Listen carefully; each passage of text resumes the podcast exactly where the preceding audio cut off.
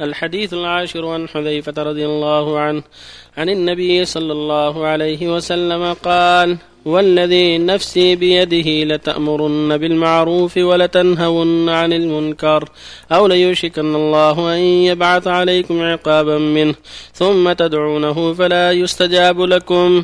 رواه الترمذي وقال حديث حسن. وعن أبي سعيد الخدري رضي الله عنه عن النبي صلى الله عليه وسلم قال أفضل الجهاد كلمة عدل عند سلطان جائر. رواه أبو داود والترمذي وقال حديث حسن.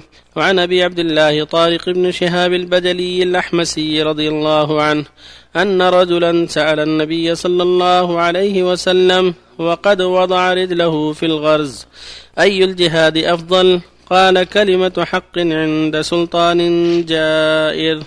رواه النسائي بإسناد صحيح. وبالله التوفيق. بسم الله الرحمن الرحيم. الحمد لله وصلى الله وسلم على رسول الله وعلى آله وأصحابه ومن اهتدى بهداه. أما بعد هذه الأحاديث كلها تتعلق بالأمر بالمعروف والنهي عن المنكر. تقدم آيات وأحاديث في ذلك. والأمر بالمعروف والنهي عن المنكر من أهم الواجبات ومن أهم الفرائض ومن أسباب صلاح المجتمع. فالناس بخير ما تآمروا بالمعروف وتناهوا عن المنكر. فإذا ضيعوا هذا الواجب فشت فيهم المنكرات وظهرت فيهم الشرور وهلت بهم العقوبات ولا حول ولا قوة إلا بالله. فالأمر بالمعروف والنهي عن المنكر من أسباب العافية والسلامة من العقوبات العامة.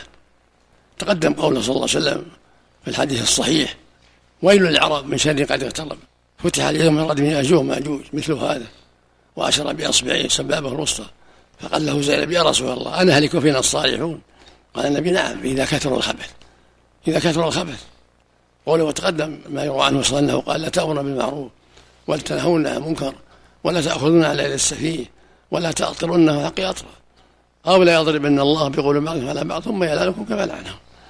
فالواجب على المؤمنين جميعا هو التأمر بالمعروف والتناهي عن المنكر والحذر من الإعراض عن ذلك والتساهل في ذلك.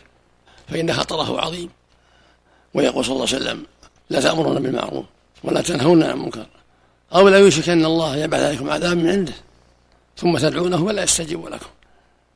يعني ترك الأمر من أسباب حلول العقوبات ومن أسباب عدم إجابة الدعاء. وتقدم قوله صلى الله عليه وسلم من رأى منكم منكرا فليغيره بيده فإن لم يستطع فبلسانه فإن لم يستطع بقلبه فذلك أضعف الإيمان.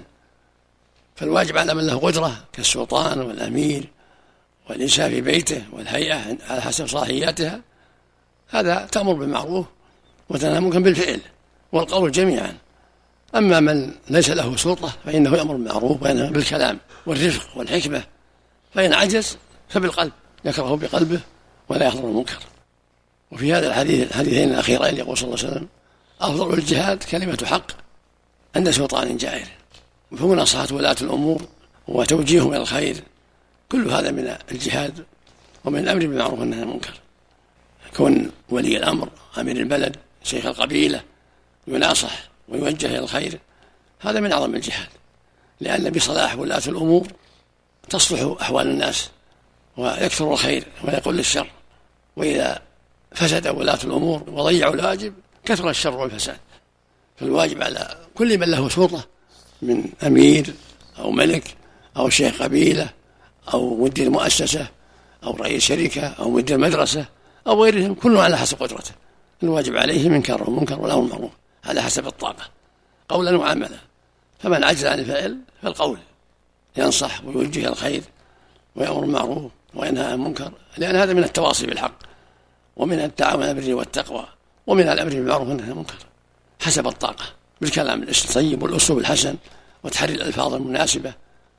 لعل الله يكتب لك النجاح في عملك ولك بذلك الأجر العظيم. من دل على خير فله مثل أجر فعله هكذا يقول صلى الله عليه وسلم.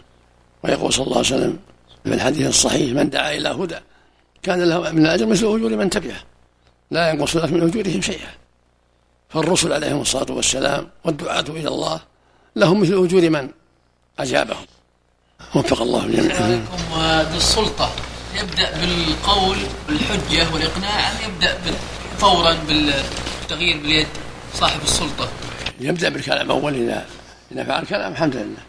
الإنسان في بيته ينصح أولاده زوجته بالكلام وهكذا السلطان هكذا الأمير. فإذا لم يرتدعوا إلا بالفعل أدب. إلا ما في حد الحد يقام. إذا كان في حد يقام. أحسن الله أعرض عن الزواج.